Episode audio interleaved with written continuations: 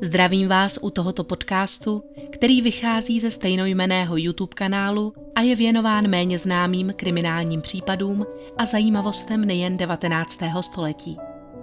Pokud vás zajímají dobové fotografie a další materiály, určitě se podívejte i na originální kanál. Odkaz je přiložen v popisku. Pohodlně se usaďte, přeji příjemný poslech. Vítejte u dalšího ohlédnutí do dávno minulých časů. Není náhoda, že jsem vybrala právě tohle téma, protože jednak jde o jeden z mála českých případů z 19. století, k nimž lze dohledat poměrně slušné množství informací a navíc je také svým způsobem speciální. Na jeho počátku totiž nestojí vražda, jak tomu obvykle bývá, ale zázrak. O němž se mezi lidmi i církevními představiteli polemizuje dodnes. A je to právě ten kontrast hrdelního zločinu a mariánského zjevení, který mi přijde na tomhle případu obzvlášť zajímavý. K těmto událostem došlo nedaleko obce Suchý důl v Královéhradeckém kraji, která leží na staré poutní cestě z Police nad Metují do polských Vambeřic. 10. srpna roku 1892 na svátek svatého Vavřince kráčela toho horkého letního odpoledne 14-letá Kristýna Ringlová pěšinou do nedalekého Ticháčkova, též řečeného Šolcova lesa na houby. Ten rok byl ale celkově na houby poměrně slabý a ani teplé a suché počasí růstu příliš nepřálo. Takže dívka cestou pozbírala jen pár lišek a spíše si vychutnávala procházku v osvěžujícím stínu stromů. Náhle uviděla stát u pěšiny zvláštní postavu, celou zahalenou v černém. Místní řídící učitel Jan Štál zaznamenal následně tuto událost do suchodolské školní kroniky následovně. Blíže pěšiny vyskytla se z nenadání Kristýně Ringlové vysoká štíhlá postava v černém až na zem splývajícím rouše, které těsně k tělu přiléhalo. Hlavu měla zahalenou červeným šátkem, takže ani vlasů viděti nebylo. Líce byly vpadlé, bledé oči skelné, kterými ani nepohnula. Hotová mrtvola. Zjev byl na šest kroků od děvčete, přiblížil se k děvčeti až na tři kroky a pronesl tato slova v přestávce dvakráte. Pozdrav pán Bůh! Ustrnutím a vyděšením zmámené děvče dalo se na útěk k domovu a zaslechlo za sebou po třetí. Pozdrav pán Bůh! Konec citace.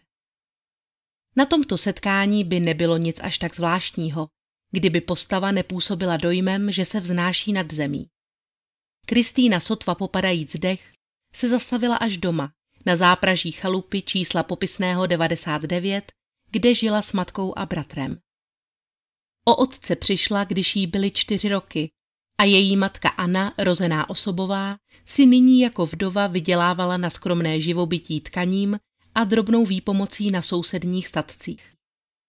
Kristýna byla toho času řádnou žačkou suchodolské školy, ale proslýchá se, že obě děti trávily více času s matkou na statcích, kde pracovala, nebo venku v lese, než ve školní lavici.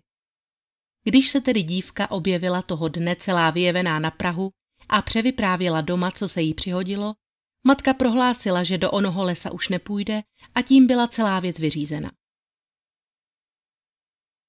I navzdory matčinu zákazu se ale Kristýna po dvou týdnech od oné události, tedy 25. srpna, vydala do lesa zas. Snad pouhou náhodou, snad jí tam podvědomí samodovedlo, ocitla se znovu na onom místě, kde před 14 dny potkala ženu v černém. Netrvalo dlouho a na pěšině se opět objevila postava. Tentokrát ale vypadala jinak než během posledního setkání. Tato žena neměla nic z mrtvolného vzhledu té předchozí. Naopak byla vznešená, silné vysoké postavy, plného obličeje, něžné bílé pleti, blankitných očí, malinkých úst a korálových rtů. Alespoň tak ji zpětně podle Kristýně na vyprávění popsal pan řídící na stránkách suchodolské kroniky. Z této ženy s hustými dlouhými kaštanovými vlasy přímo vyzařovala dobrota a její libý úsměv v dívce vyvolal pocit důvěry. I tato postava byla zahalena v dlouhém plášti, tentokrát šedém, a zdálo se, že ani nekráčí, ale že se po lesní pěšině vznáší. když se tak k udivené dívce přibližovala. Když se ocitla na vzdálenost asi tří kroků, Kristýnu oslovila. Neboj se, děvčátko, neboj. Věříš v Boha? Co se zbála, jak jsem se ti ukázala? Neboj se, děvčátko, já ti něco povím.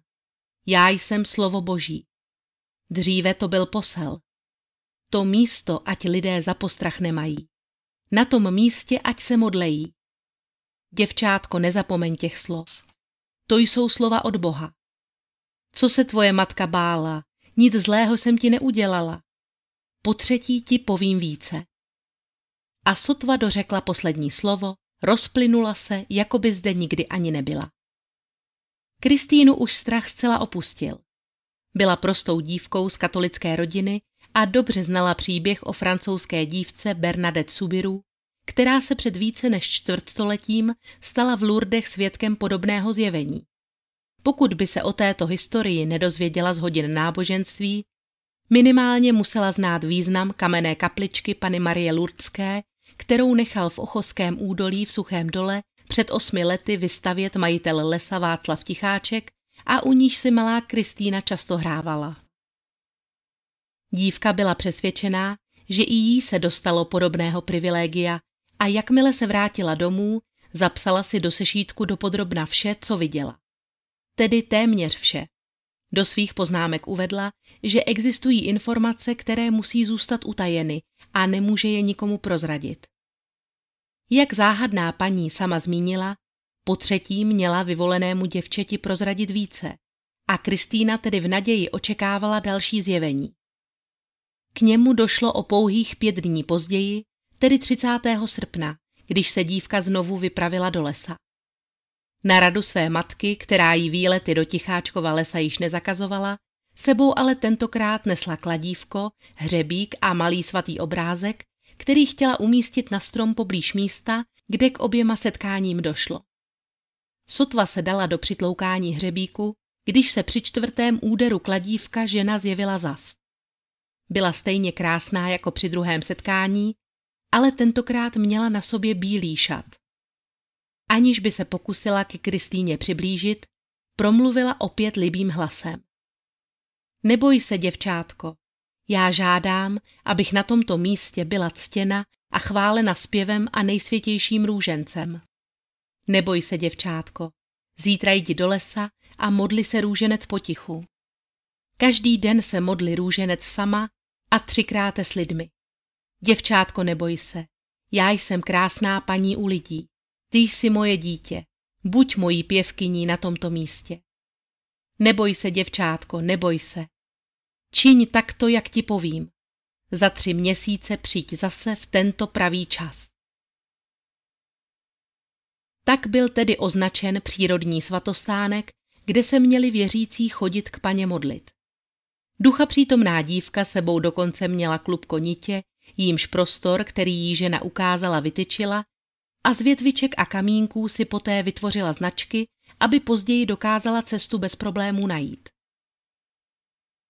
Zvěsti o zjevení se začaly rychle šířit nejen po blízkém okolí, ale po celé zemi. Všichni vnímali zjevnou souvislost s již zmiňovaným zjevením Pany Marie v Lurdech, kdy Bernadette v té době též 14-letá byla podobně jako Kristýna prostá dívka z chudých poměrů. Zdálo se, že i na české věřící se usmálo štěstí v podobě zázraku. Náboženská euforie, která mezi lidmi propukla, byla bezuzdná. Místo do posud improvizovaně ohraničené pouze nití nechal majitel lesa Václav Ticháček brzy obehnat jednoduchým plůtkem s dřevěnou brankou, aby bylo zřejmé, kde se ono poutní místo nachází. Netrvalo dlouho a země se začala doslova ztrácet pod vrstvami svíček a svatých obrázků, které sem lidé z širokého okolí po desítkách i stovkách přinášeli. Věřili také, že půda na tomto místě je posvěcená a má zázračnou léčivou moc. S touto myšlenkou přišla jako první suchodolačka Anna Klimšová, která si sem přišla nabrat trochu jehličí a hlíny, které pak přikládala na tělo své malé těžce nemocné dcerky. Když se rozkřiklo, že se dívenka po nějaké době skutečně uzdravila, začali se sjíždět lidé z blízka i zdaleka, aby si zde mohli do putínky nabrat trochu té léčivé zeminy. Sama Kristýna sem chodila každý den, aby se zde spolu s ostatními modlila růženec a zpívala chvalospěvy tak, jak to slíbila svaté ženě, která se jí zjevila. Každý s nadšením očekával další příchod Pany Marie, ale následující tři měsíce se nedělo nic, přesně jak žena předpověděla. Teprve až 17. listopadu prohlásila Kristýna, že byla navštívena znovu. Bytost se objevila v 10 hodin dopoledne, oděná do bílých šatů a pravila dívce. Dítě, do své smrti se modli a trp za svět. Vytrpíš si na světě a potom přijdeš ku bráně mé. Zmiňovala se též o trestu, který Bůh hodlá na lidstvo seslat v podobě velké vody. Po této informaci se strhla panika, že by mohlo v důsledku intenzivních dešťů dojít k záplavám a protržení přehrad po celé zemi, ale tato předpověď se naštěstí nevyplnila. Jestliže dosud docházela Kristýna do školy jen zřídka, nyní neměla na pravidelnou školní docházku čas už vůbec. Každý den trávila skoro celý v lese spolu s ostatními věřícími a pan řídící štál tedy její studium oficiálně ukončil. Byl si vědom, že jeho žačka byla povolána k vyšším a vznešenějším cílům, proto nepocitoval lítost, nýbrž příjemné rozechvění, že může být těchto událostí svědkem. Roku 1893 sepsal o tomto zjevení i krátkou brožurku, nazvanou Výpis školní docházky Suchodolské o zjevování se Pany Marie v lese Šolcově, která později vyšla i tiskem. V reakci na tuto poměrně stručnou publikaci vyšla o několik měsíců později obsáhlejší práce, kterou zpracoval učitel z Dřevíče na Hronovsku Karel Jánský, kterého případ neobyčejně zaujal a několikrát se vydal do suchého dolu přímo do chalupy Ringlových, kde dlouze rozprávěl s Kristýnou i její matkou. Do své publikace tedy zapracoval mnohé informace z těchto rozhovorů a výstižně zde načrtl i náladu, která ve vesnici v souvislosti se zjeveními zavládla. Ne každý byl totiž přesvědčen o tom, že zde k nějakým zázračným událostem doopravdy dochází. Určitá skupina suchodolských měla za to, že dívka je duševně nemocná, trpí bludy a halucinacemi a zjevení jsou pouhým výplodem její přebujelé fantazie. Že žádná žena zahalená v dlouhé róbě nikdy neexistovala a Kristýna rozmlouvá s přeludem vzniklým v její vlastní mysli. Nikdo jiný kromě ní totiž v lese nic a nikoho neobvyklého nezahlédl. Další lidé zase věřili, že jde o dopředu pečlivě propracovaný podvod, který ze zjištných důvodů iniciovala Kristýněna matka. Všichni ve vsi dobře věděli, jak na tom vdova se dvěma dětmi po manželově smrti byla a že scháněla každou zlatku. Taková popularita nejen, že vzbudila zájem veřejnosti o tuto rodinu, ale našli se mnozí, kteří chtěli mladou vizionářku podpořit štědrým milodarem.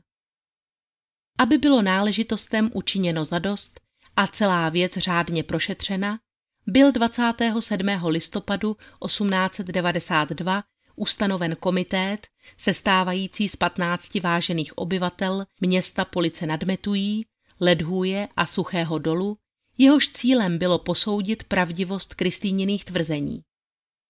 Dívka byla mnohokrát vyslýchána a absolvovala i řadu lékařských vyšetření, ale nebyla shledána žádná duševní nevyrovnanost nebo choroba.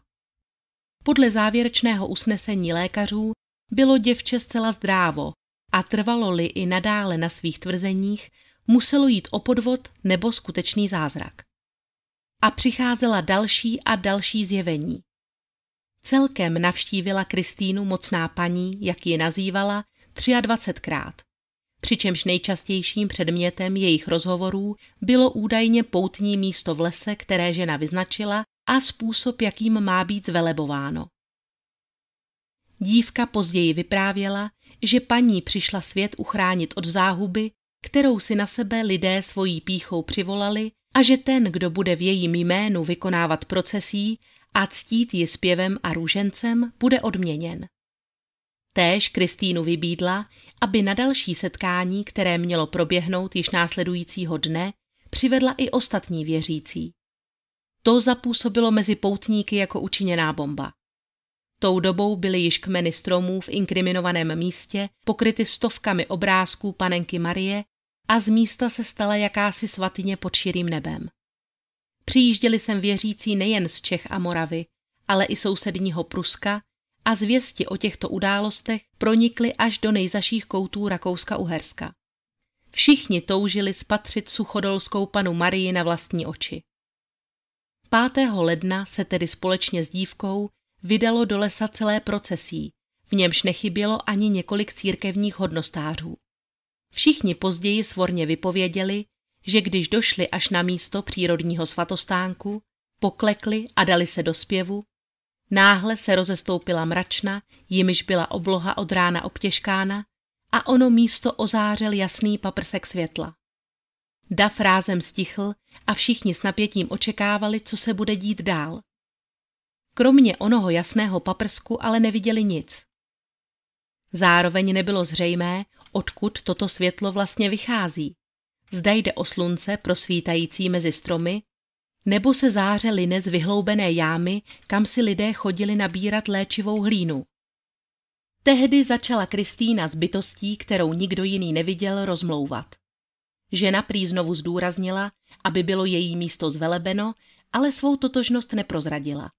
Stále tedy nebylo jisté, zda jde skutečně o panu Marii, jak se většina lidí domnívala, či nikoliv. Kristýna navíc i nadále trvala na tom, že mnoho informací, které se od této osoby dozvídá, nemůže nikomu prozradit. 8. ledna přišla Kristýna se zprávou, že žena, která ji po dobu šesti měsíců navštěvovala, se jí dala poznat jako Matka Boží a přislíbila též, že se zjeví znovu ještě dvakrát. Tentokrát nejen vyvolené dívce, ale dá se skutečně spatřit i všem přítomným. K tomu mělo dojít 23. a 27. ledna 1893. Na obě setkání se dostavilo několik tisíc lidí v naději, že bohorodičku zahlédnou, ale nikdo to štěstí neměl. Viděli pouze Kristýnu, jak rozmlouvá s neviditelnou ženou a slibuje jí svoji pevnost ve víře. I přesto, že ke všeobecnému zjevení nakonec nedošlo, zájem veřejnosti neopadal, ba naopak stále rostl.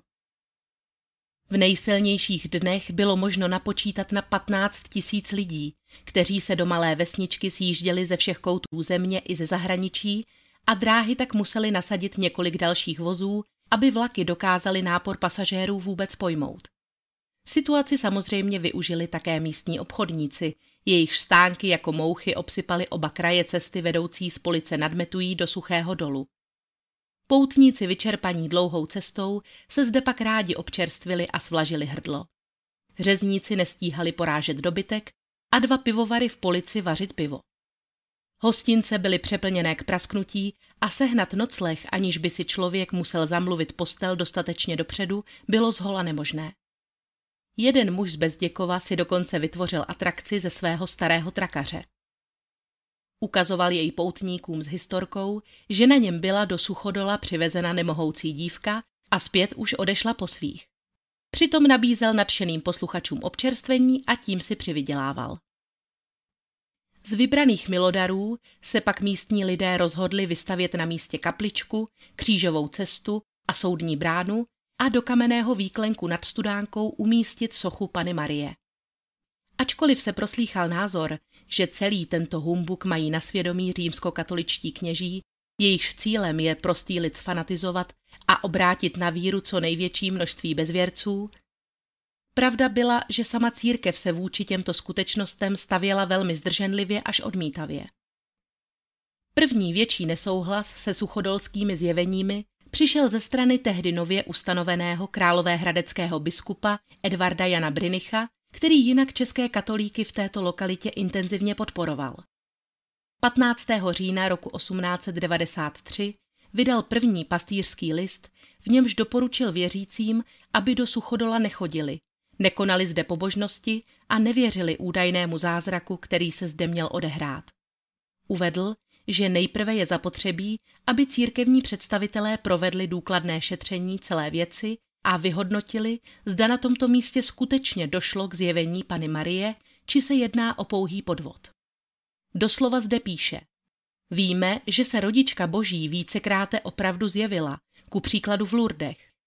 Ale zjevy v Lurdech dokázány nejsou jen tím, že tak Bernadeta o sobě tvrdila, ale že zázraky ty byly lékaři i nevědeckými zkoumány a uznány a svědky očitými přísežnými stvrzeny.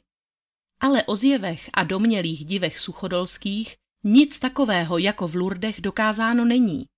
Naopak celá věc, pokud nám z podaných zpráv a vydané o tom knížce známo jest, velice podezřelá jest, a to z mnoha příčin. Předně velice nápadně jeví se tu napodobení zjevů v Lurdech. Rozpomeňme se, že padělaný peníz podoben jest pravému, ale lidmi jen poněkud rozvážnými poznán bývá. Dle knížky o suchodole vydané pravila prý mocná paní, jenž se dívce Ringlově zjevila, já jsem slovo boží, což je nesmysl a což by pana Maria o sobě jistě neřekla. Pocházejí tedy ta slova, jak se zdá, buď z mysli chorého děvčete, neb jak se též povídá z podvodu. Bude-li třeba, dáme vše soudně vyšetřiti a co soudci a znalci shledají, vám potom oznámíme. Konec citace. Kristýna Ringlová byla tedy znovu prošetřována, tentokrát představiteli církve. Na faře v polici nadmetují, kde byla od 19. března do 10. dubna zaměstnána, byla po celou dobu pozorována a průběžně podrobována výslechům. Koncem dubna, kdy již byla zpátky v Suchodolu, navštívili vesnici dva králové hradečtí komisaři a výslechy začaly na novo. Další komise přijela v květnu, přičemž byla vyslýchána nejen Kristýna, ale i představitele komitétu, který měl na starosti zbudování kaple, křížové cesty, soudní brány a úpravu původní studánky. Na základě tohoto šetření vydal 12. srpna roku 1894 biskup Brinich druhý pastýřský list. V jehož úryvku stálo. Dnes vám nejmilejší hlásím, že jsem ty domnělé zjevy v suchodole vyšetřiti dal a že se po pilném, svědomitém a namáhavém vyšetření shledalo, že ta domnělá suchodolská zjevení ani od Pána Boha, ani od rodičky Boží nepochází. Jen nerad a s bolestí to připomínám, ale kvůli svaté pravdě nelze jinak. Zjevy suchodolské měly dle vyznání vyšetřením zjištěným k tomu pomoci, aby se v polici, městě u suchodolu ležícího, scházelo mnoho lidí a ti, aby tam přinášeli mnoho peněz, aby se tam zmohly obchody a živnosti. Rozumíte mi zajisté.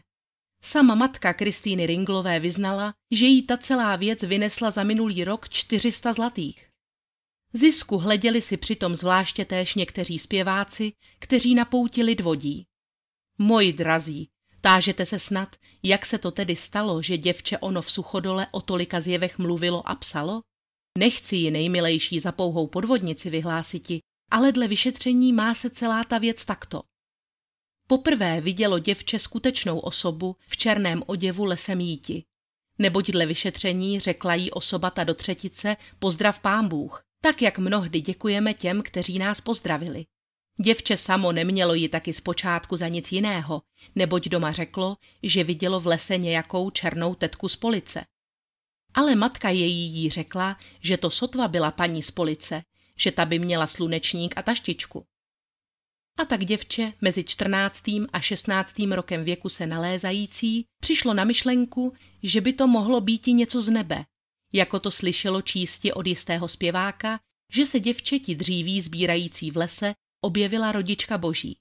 Do toho domění se vžila a měla takzvané halucinace, majíc ústrojí tělesné rozdrážděné, viděla něco při bdění, jak to vidíváme, když spíme.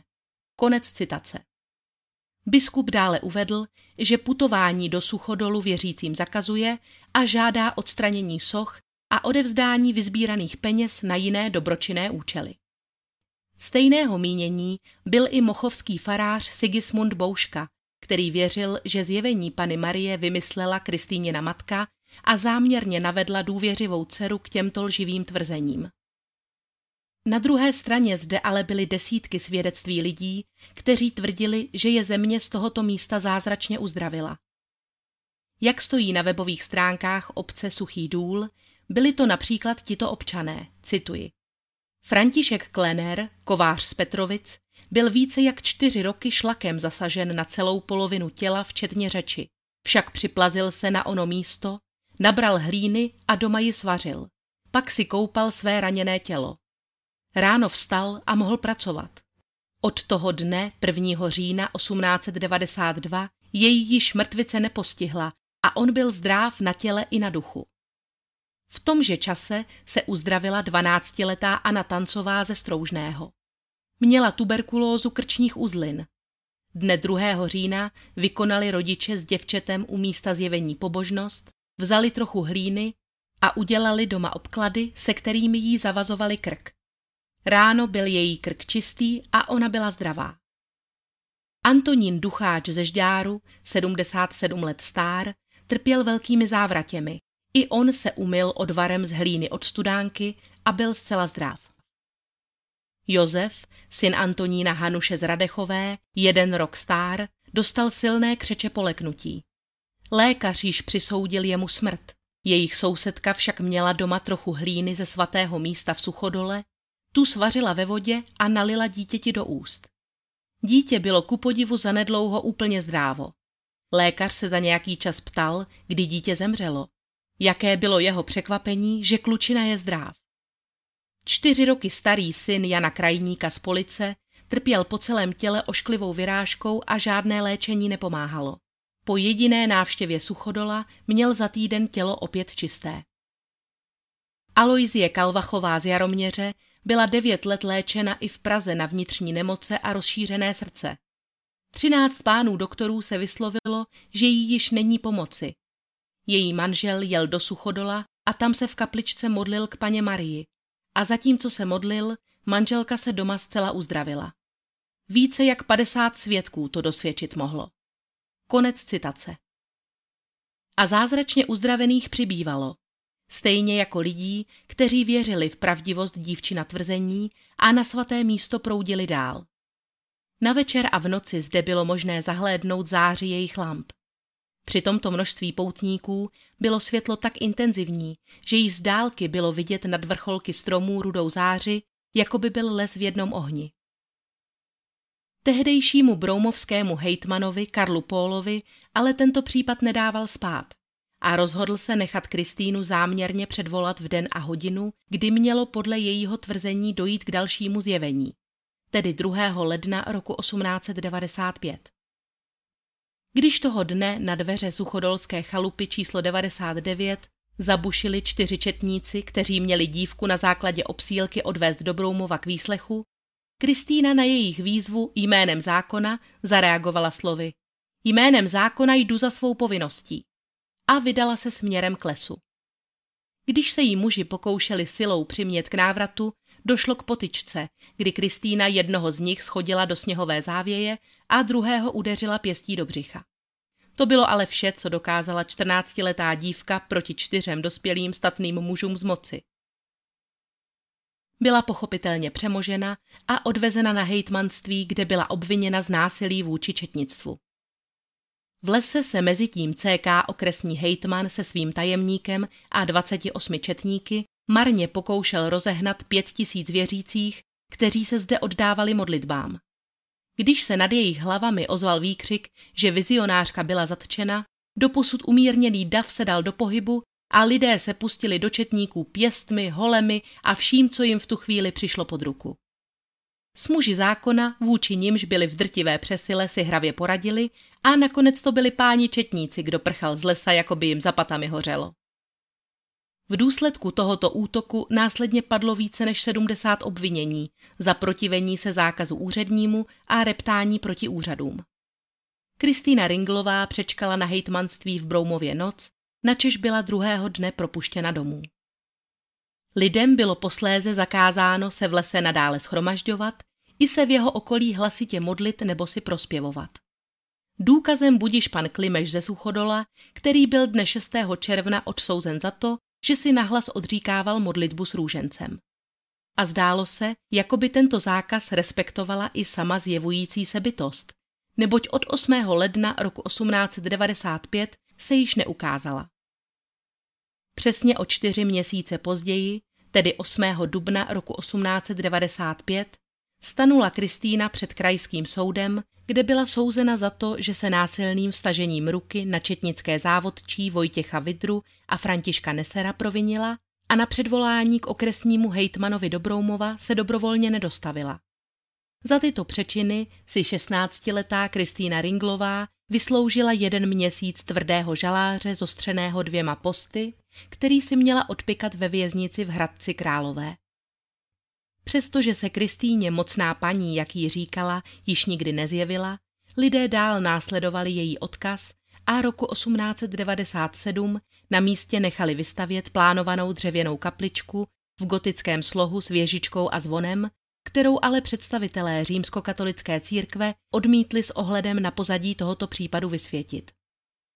Mnoho lidí, s nimiž se Kristýna Ringlová seznámila během procesí v Suchodole, zůstávali i nadále s dívkou a její rodinou v úzkém přátelském kontaktu a patřila mezi ně i Františka Štulířová Vildová, žena pocházející z Dolního Štěpánova u Olomouce, která se na poutích pravidelně objevovala se svým krámkem s kultovními předměty. V průběhu let 1893 až 95, kdy prodávala v Suchodole růžence, modlitební knížky a svaté obrázky, navázala s Kristýnou natolik pevné přátelství, že ji několikrát pozvala i na návštěvu k sobě domů, aby si mohla prohlédnout všechna známá moravská poutní místa, jako Velehrad, svatý Kopeček nebo svatý Hostín. Roku 1901 se v té době již 23-letá Kristýna vydala znovu na návštěvu ke své přítelkyni do Dolního Štěpánova. V té době se velmi intenzivně zaobírala myšlenkou, že by vstoupila jako řeholnice do některého z tamních klášterů a oddala se plně Bohu. Její životní plán se měl však ubírat jinou cestou. Když se v domě paní Štulířové seznámila s její sedmnáctiletou neteří Aneškou Špačkovou, která byla toho času u své tety ve službě. Aneška byla vděčná, že našla u tetičky, která sama děti neměla útočiště. Atmosféra v rodičovském domě v Olomouci byla totiž čím dál horší. Na vině byl Alois Šindelka, malířský pomocník, o několik let starší než Aneška, do kterého se dívka bezhlavě zamilovala. Rodiče tento vztah neschvalovali, z části kvůli věkovému rozdílu a z části proto, že zatímco Aneščin otec Augustín Špaček byl známý a poměrně bohatý olomoucký obchodník, dívčin mládenec byl pro něj pouhý příštipkář. Otec se tedy mermomocí snažil tajným schůzkám milenců zamezit, výhrůžkami i bytím, což mělo za následek jen další Aneščin vzdor. Ačkoliv se na nějakou dobu uchýlila k tetě do Dolního Štěpánova, bylo zřejmé, že jde o řešení pouze dočasné. Rodiče neúprosně trvali na tom, aby se děvče co nejdříve vrátilo domů, což Anešku přivádělo k zoufalství. Řekla, že se raději utopí, než aby se vrátila k rodičům do Olomouce a že pokud jí mají bránit v jejím štěstí, uteče. Se svým trápením se svěřila právě Kristýně a věřila, že děvče, které si prošlo tolika útrapami pro svá zjevení, najde pochopení i pro její strázně. Kristýna ji ochotně vyslechla a souhlasila i s návrhem, že by mohli společně utéci a odjet do Vídně. Tento příběh je mimochodem moc pěkně zpracovaný i v cyklu Českého rozhlasu Historie českého zločinu a zajímavé je, že tam tato informace zaznívá obráceně, tedy že Anešku přemluvila k odjezdu Kristýna, která chtěla ve Vídni vstoupit do kláštera, ale ve všech dostupných pramenech, které jsem našla, převládá druhá varianta. Netroufám si tedy ze svého pohledu lajka posuzovat, jak tomu skutečně bylo a předkládám proto obě možnosti. Většina dostupné literatury zmiňuje, že Aneška měla v plánu utéci do Vídně tak jako tak a představa společnosti na této dlouhé cestě jí byla vítaná. Kristýna pak s nadšením přijala možnost navštívit cestou známá rakouská poutní místa a prohlédnout si i onen zmiňovaný klášter. Oficiální verze pro příbuzné zněla, že děvčata jedou navštívit vídeňský klášter a prohlédnout si mariánskou svatyni v rakouském Mariacel, což ostatně nebyla lež, protože tam měli doopravdy namířeno. Paní Štulířová s tímto výletem souhlasila, ale vymínila si, že děvčata kus cesty do Olomouce doprovodí. 5. listopadu roku 1901 se tedy dívky i s tetou vydali na cestu. V Olomouci se od tetičky oddělili a sedli na vlak směřující do Brna, kde následně strávili celý den prohlídkou města, ubytovali se zde na noc a druhého dne pokračovali do Vídně. První dva dny se děvčata procházela po městě a v pozdních odpoledních hodinách zavítala do fotografického ateliéru Petra Barfa, kde se obě nechali vyfotit. Jednou společně a Aneška si dala vyhotovit též jeden portrét zvlášť. Když paní Barfová zjistila, že děvčata jsou krajanky od Olomouce, pozvala je na čaj a nabídla jim i nocleh. Obě totiž přiznali, že ještě vlastně pořádně nevědí, kde by ve Vídni složili hlavu. Svěřili se též paní Barfové, že cestují do Mariacel prohlédnout si toto poutní místo. Na fotografie, které jim pan Barf vyhotovil, pak napsali krátké vzkazy a poprosili hostitelku, zda by za ně nemohla dojít na poštu a odeslat je jako pohlednice jejich blízkým do Čech. Ve vzkazu tetě Františce Štulířové Aneška psala. Drahá tetičko, máme se dobře. Zítra pojedeme s Kristýnkou na pouť do Mariacel. Tisíc pozdravů z Vídně posílá tvoje Aneška. To byla poslední zpráva, kterou o sobě dívka svým blízkým dala. Ráno 8. listopadu pak obě děvčata vyrazila podle plánu na cestu. V té době byla trasa, kterou lze dnes autem urazit během dvou hodin daleko delší a bylo nutné přestoupit v Lilienfeldu, kde se dívky musely ubytovat na noc, aby mohly následujícího dne pokračovat dál. V kupé se s nimi dal do řeči cizí muž, který se představil jako Josef Šplíchal, krejčovský mistr původem z Čech, žijící toho času právě v Lilienfeldu. Nabídl se, že dívky doprovodí a pomůže jim ve městě sehnat cenově dostupný nocleh. Následně je osobně dovedl do jednoho z místních hostinců, kde si děvčata zaplatila pokoj a druhého dne se v družném hovoru společně vydali na procházku ke kapličce vzdálené asi 25 minut od města. Tehdy byla Aneška Špačková viděna naposledy živá. Zpátky do Dolního Štěpánova se Kristýna Ringlová vrátila sama až 8. ledna 1902 a na otázku paní Štulířové, proč nepřijela společně s Aneškou, odpověděla, že se jí dívka po cestě ztratila. Nejprve tvrdila, že to bylo ještě před Vídní, ale poté, co jí dívčina teta konfrontovala s pohlednicí, kterou jí Aneška sama z Vídně poslala, své tvrzení změnila. Celkově reagovala velmi nervózně a zmateně, což paní Štulířovou znepokojilo, ale protože znala Kristýnu dlouhé roky jako to zázračné boží děvče, nepřipadlo jí ani na mysl, že by snad mohla mít se zmizením její neteře cokoliv společného. Věřila, že Aneška se pravděpodobně rozhodla zůstat ještě nějakou dobu ve vídeňském klášteře a je tedy v bezpečí. Její rodiče ostatně v té době obdrželi od Anešky další vzkaz, připsaný opět na její portrétní fotografii, v němž je dcera spravovala o tom, že je skutečně v klášteře a daří se jí dobře. Problém byl v tom, že písmo na lístku nepatřilo Anešce a rodiče to okamžitě poznali. Znepokojený otec se tedy neprodleně vypravil do Dolního Štěpánova, kde zastihl i Kristýnu Ringlovou. Když na ní uhodil, co se s Aneškou stalo, Kristýna sice připustila, že vzkaz napsala sama na Aneštino přání, ale dál trvala na tom, že neví, co se s dívkou stalo a že se jí zkrátka ztratila někde ve Vídni.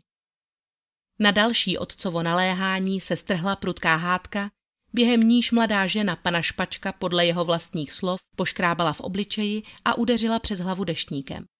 Na to konto se muž vydal na četnickou stanici podat trestní oznámení na svou švagrovou Františku Štulířovou a Kristýnu Ringlovou za únos jeho dcery. Rozeběhlo se rozsáhlé pátrání po pohřešované sedmnáctileté dívce, do nějž se rodiče aktivně zapojili a pan Špaček ve snaze motivovat případné svědky přislíbil za Aneštino nalezení odměnu ve výši 100 zlatých. Ale ani tato lákavá nabídka nepřinesla žádné nové informace, jichž by se četníci mohli chopit. Měsíce ubíhaly a po Anešce Špačkové jakoby se slehla zem. Kristýna i nadále zůstávala objektem zájmu nejen četníků, ale i novinářů. 12. dubna toho roku se v deníku Česká demokracie objevila fantastická zpráva, že zázračná dívka Kristýna Ringlová je těhotná a otcem jejího dítěte má být jistý nejmenovaný mladý kněz. Podle tohoto článku se mladá žena měla právě nacházet ve vídeňské porodnici a dítě mělo přijít na svět každým dnem. Tato zpráva, která vrhla na svaté děvče úplně nové světlo a mnoho jejich příznivců zklamala, však nebyla ničím jiným než obyčejnou novinářskou kachnou. Mladá žena byla toho dne prokazatelně doma v Suchém dolu, kde ji také 13. dubna zastihli. Neexistovala žádná lékařská zpráva, která by potvrdila, že žena porodila nebo vůbec kdy byla těhotná. Ale rozruch kolem osoby Kristýny Ringlové jako by stále neměl konce. To, když nastal v případu pohřešované Anešky Špačkové zlom v podobě smutného nálezu. Koncem srpna objevily dvě ženy při sekání trávy na svahu nedaleko cesty vedoucí do Mariacel tělo neznámé dívky. Jak uvedl koroner, z hlavy mrtvé zbyla již jen lepka. Zatímco levá noha byla poměrně zachovalá a měla na sobě stále ještě punčochu a botu, z pravé již zbyly též jen kosti. Navzdory tomuto pokročilému stádiu rozkladu bylo možno vysoudit, že jde o děvče ve věku 16 až 20 let, které přišlo na tomto místě o život na podzim loňského roku. Příčinou její smrti byl výstřel ze vzdálenosti na nejvýš pěti až šesti kroků do spánku. Z olověného náboje, který byl v lepce nalezen, kriminalisté usoudili, že vražednou zbraní mohl být dámský kapesní revolver ráže 4 až 5 mm. Možnost nehody soudní lékař vyloučil a sebevraždu nepotvrdil s tím, že mrtvá na sobě jednak měla teplé vlněné rukavice, takže by v nich mohla jen obtížně zmáčknout spoušť a navíc nebyla nikde v okolí nalezena vražedná zbraň. V kapse měla zastřelená zrcátko, opatřené značkou olomoucké továrny na cukrovinky Fritz Heller. To nasměřovalo kriminalisty do Čech, k osobě pohřešované Anešky Špačkové, která v tomto závodě nějakou dobu pracovala. Identifikovány byly posléze i zbytky jejího oblečení. Nyní již bylo zřejmé, že Aneška nikdy z Mariacel neodjela, ale byla zavražděna poblíž místa, kde byla naposledy viděna na procházce s Kristýnou. Podezření se tedy okamžitě obrátilo proti jediné osobě, která byla dívce v době bezprostředně před její smrtí na blízku. Nejen, že Kristýna Ringlová po dívčině smrti falšovala její rukopis na pohlednici, což ostatně i sama přiznala, ale její zmatečné výpovědi naznačovaly, že ví víc, než říká. To potvrdila i Marie Barfová, která později vypověděla, že poté, co od nich dívky 8. listopadu odjeli na plánovanou pouť, se k ním po třech dnech Kristýna vrátila sama. Svůj návrat zdůvodnila tím, že tam byla příliš velká zima, nevlídné počasí a navíc děvčatům došly peníze, proto musela část zpáteční cesty urazit pěšky. Na otázku, kde zůstalo to druhé děvče, Odpověděla, že Aneška se náhle rozhodla vrátit se domů a tak si z posledních peněz koupila lístek a nechala se fiakrem dopravit na nejbližší železniční stanici, odkud odjela do Čech. Od té doby se prý neviděli.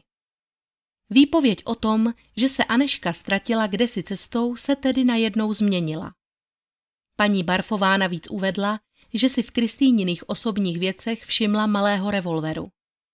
Následně si mladá žena měla od Barfových vypůjčit drobnou hotovost na vlak a odjet na Moravu. To, že si na podzim toho roku zakoupila žena podobná Kristýně Ringlové pistoli, potvrdil i majitel jednoho vídeňského obchodu se zbraněmi Jan Forgač. A následovalo další zajímavé svědectví. Wolfgang Miller, obchodník se zbraněmi ve svatém Hippolytu, prohlásil, že se u něj v inkriminovaný den tedy den před pravděpodobnou smrtí Anešky Špačkové, zastavili dvě mladé ženy odpovídající jejich popisu, které scháněly náboje do revolveru. Prodejce však tento konkrétní typ nábojů právě neměl a dívky tak odešly s nepořízenou. Vražedná zbraň však nebyla nikdy nalezena, stejně jako žádný svědek, který by na vlastní oči viděl, k čemu došlo poté, co se obě dívky vydali na procházku ke kapličce, odkud se Ringlová vrátila již sama. Poté, co odjela z Vídně, zdržovala se skoro celý měsíc u manželů Lapčíkových v obci Spitihněv na Moravě a teprve až 7. prosince pokračovala domů do Suchého dolu, kde oslavila s matkou a bratrem vánoční svátky. Bylo to právě toto její následné jednání, které značně přispívalo k dotvoření celkového obrazu Kristýny Ringlové jako možné vražetkyně. Přestože všechny důkazy proti ní byly pouze nepřímé a neexistoval žádný zřejmý motiv, byla tu stále ještě ona falšovaná pohlednice, dvě obvinění z násilného jednání vůči četníkům a Augustínu Špačkovi a fakt, že Kristýna velmi často měnila své výpovědi a prokazatelně lhala. Například o tom, že se Aneška ztratila již ve Vídni a ona sama do Mariacel nikdy nedojela, přestože tam byla několika lidmi viděna. Deník Národní politika ze dne 24.3.1903 k tomu napsal Vyšetřování s Kristýnou Ringlovou, která, jak známo, obviněna jest ze zločinu zavraždění své přítelkyně Anešky Špačkové, vleče se do nekonečna. Jednáť se o případ mimořádný, na nejvýš záhadný. Ringlová, která nachází se již plných sedm měsíců ve vyšetřovací vazbě a jest takto nejstarší inkvizitkou zdejšího krajského soudu, bývá několikrát týdně podrobována dlouhým výslechům vyšetřujícím soudcem. Ringlová popírá veškerou vinu a dává vyšetřujícímu soudci na různé spletité otázky takové odpovědi, že u soudu se praví, že pokud paměť sahá, nebyla zde ještě tak chytrá ženština vyšetřována.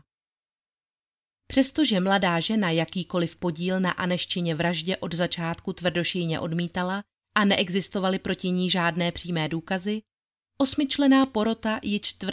července roku 1903 shledala jednohlasně vinou a Kristýna Ringlová byla odsouzena k trestu smrti oběšením a náhradě útrat spojených s trestním řízením.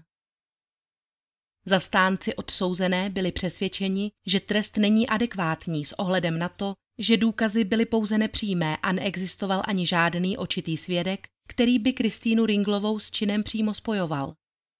Vnímali Kristýnu jako mučednici, kterou chce státní aparát pro její rozporuplnou minulost mermomocí vidět vyset. To, co leželo lidem v hlavě asi nejvíce bylo, jaký důvod by mohla Kristýna k zavraždění Anešky mít. V tomto případu scházel jakýkoliv zřejmý motiv, což samozřejmě dávalo prostor nejrůznějším spekulacím. Jedna věc je ale jistá, totiž, že Aneška věděla, že má u sebe Kristýna zbraň, o čemž svědčí její přítomnost v obchodě, kde se obě mladé ženy scháněly po nábojích.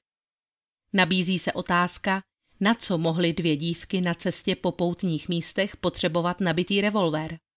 Možná se během cesty necítili bezpečně a nabitá zbraním měla dodat potřebný klid. A pokud ano, obávali se snad někoho konkrétního?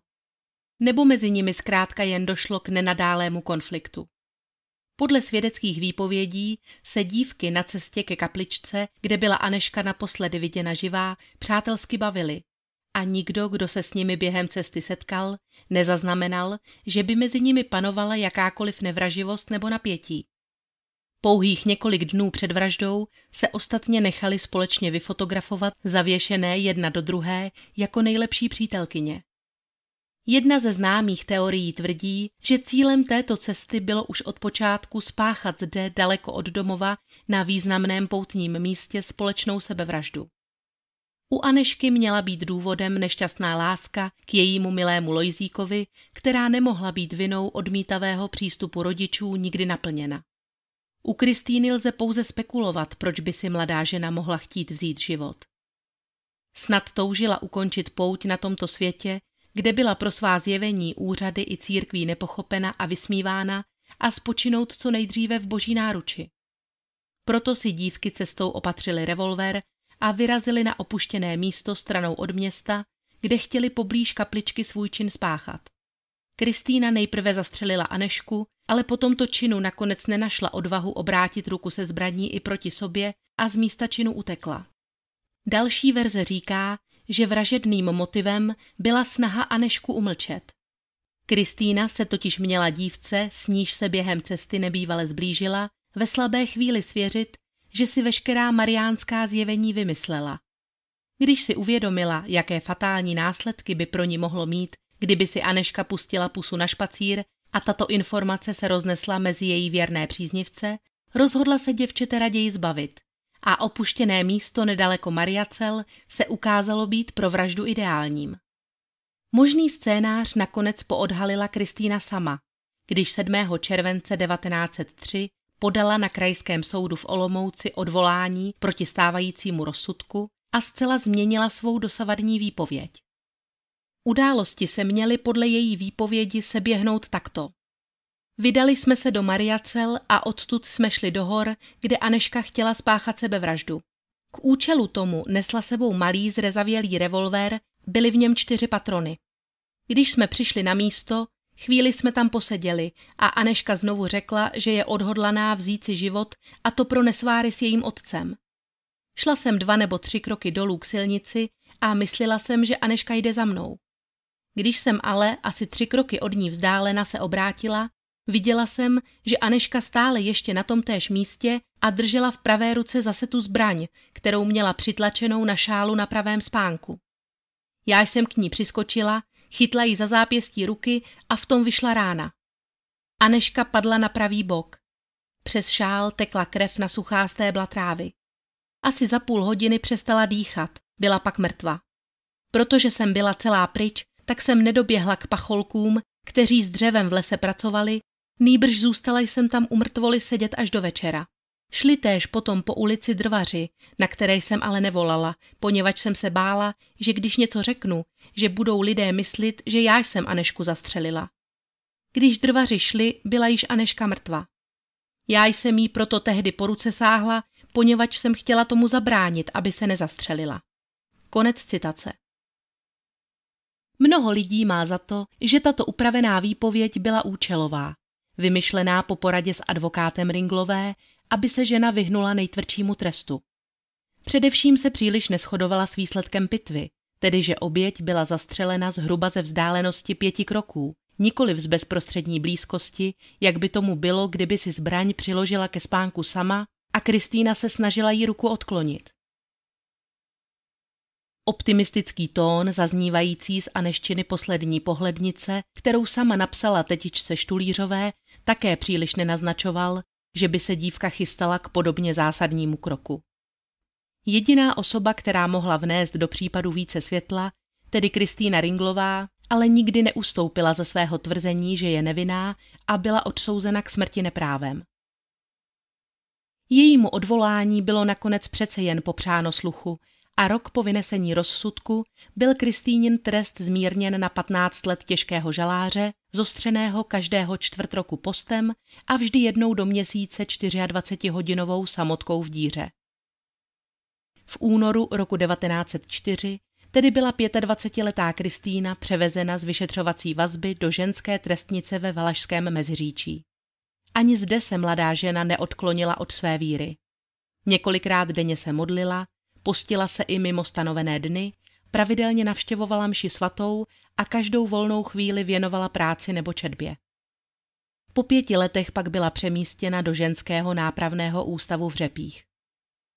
Během Kristýniny vazby přicházely na krajský soud desítky dopisů s žádostí o její omilostnění, přičemž odesílateli byli povětšinou její příznivci a rodinní příslušníci, ale o její propuštění se i navzdory postoji římskokatolické církve zasazovala i celá řada křesťanských spolků. Ačkoliv paní Ringlová i bratr František vynakládali veškeré úsilí, aby vyprosili pro svou Kristýnu svobodu, jejího propuštění se nedožil ani jeden z nich. Paní Anna Ringlová zemřela roku 1910 a František padl o pět let později na italské frontě. Zdálo se ale, že Kristýně přece jen zůstala v rodině ještě jedna zpřízněná duše. Snahy o propuštění své švagrové se chopila Marie Ringlová, manželka bratra Františka. A jako vdově po vojákovi padlém v první světové válce jí císař nakonec vyhověl. Kristýna Ringlová tak byla po více než 13 letech propuštěna na svobodu. Bezprostředně po svém propuštění žila nějakou dobu společně se švagrovou a jejími třemi dětmi v rodném domě číslo 99 v Suchém dole, ale toto soužití nedělalo dobrotu. Přestože se Marie zasloužila o Kristýninu svobodu, podle příbuzných k ní příliš vřelý vztah neměla a její děti se k tetě neznali. Svou roli zde navíc zřejmě sehrály i třenice o dědictví. Žena se proto raději odstěhovala v rámci vesnice na společný výměnek s jinou bývalou trestankyní, jakousi Janečkovou. Míst pobytu vystřídala od té doby mnoho. Žila v Hlavňově, ve Spitihněvi i v Polici nad Metují, kde se živila vyšíváním a pletením, jemuž se naučila během svého pobytu ve vězení. Zbytek svého života věnovala péči o kapličku a ostatní objekty, které byly vystavěny na počest jejich zjevení v Suchodolském lese. Navzdory přetrvávajícímu odporu ze strany církve se jí podařilo nejen společnými silami s najatými dělníky kapličku opravit, ale dočkala se též i jejího vysvěcení z rukou kněze nově vyhlášené církve československé, nyní Československé církve husické. Byl to zvláštní paradox, že svými nejbližšími, tedy katolíky, byla Kristýna a její údajná zjevení celý život odmítána, zatímco příslušníci jiných církví se vůči jejím tvrzením stavěli kladně. V kapličce se tak během následujících let konaly evangelické bohoslužby i křty. Lesem tedy opět zaznívaly modlitby a zpěv, tak jako za starých časů. Konec života Kristýny Ringlové nebyl příliš veselý, přestože si ji lidé z okolí pamatovali jako vždy vstřícnou a laskavou ženu, která si nikdy na nic nestěžovala. Prodělaná tuberkulóza jí podlomila zdraví. Žena už nebyla schopná vydělávat si tak jako dřív a nakonec skončila v provizorním suchodolském ubytování v takzvaném vagónku, což byla ubikace z vyřazeného železničního vagónu určená sociálně slabším obyvatelům. Odtud se pak ve 40. a 50. letech vydávala bez ohledu na počasí a svůj zdravotní stav na svou každodenní pouť ke kapličce, kde se dlouhé hodiny modlila. Na sklonku svého života se na přímluvu historika pana Josefa Macka rozhodla sepsat své paměti a popsat všech 23 zjevení tak, jak si na ně vzpomínala z mládí. Mnozí možná čekali, že se žena s vidinou svých posledních dnů a pod tíhou svědomí odhodlá uvést věci na pravou míru a na smrtelné posteli odhalí skutečné pozadí o něch tajemných událostí, ale nikdy se tak nestalo.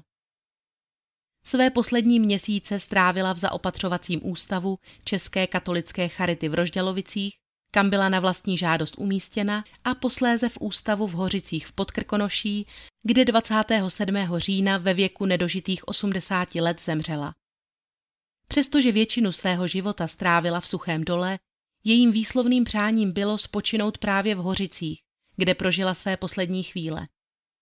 Jak uvedla Jana Zíbrová, zakladatelka domácího hospicu Duha v Hořicích, ještě dnes přichází do centra hospicové péče, jehož prostory dříve sloužily jako infekční oddělení, kde Kristýna Ringlová zemřela, dopisy od lidí s prozbou o přímluvu za jejich nemocné a umírající blízké. Centrum též do dnešních dnů pečuje o její hrob.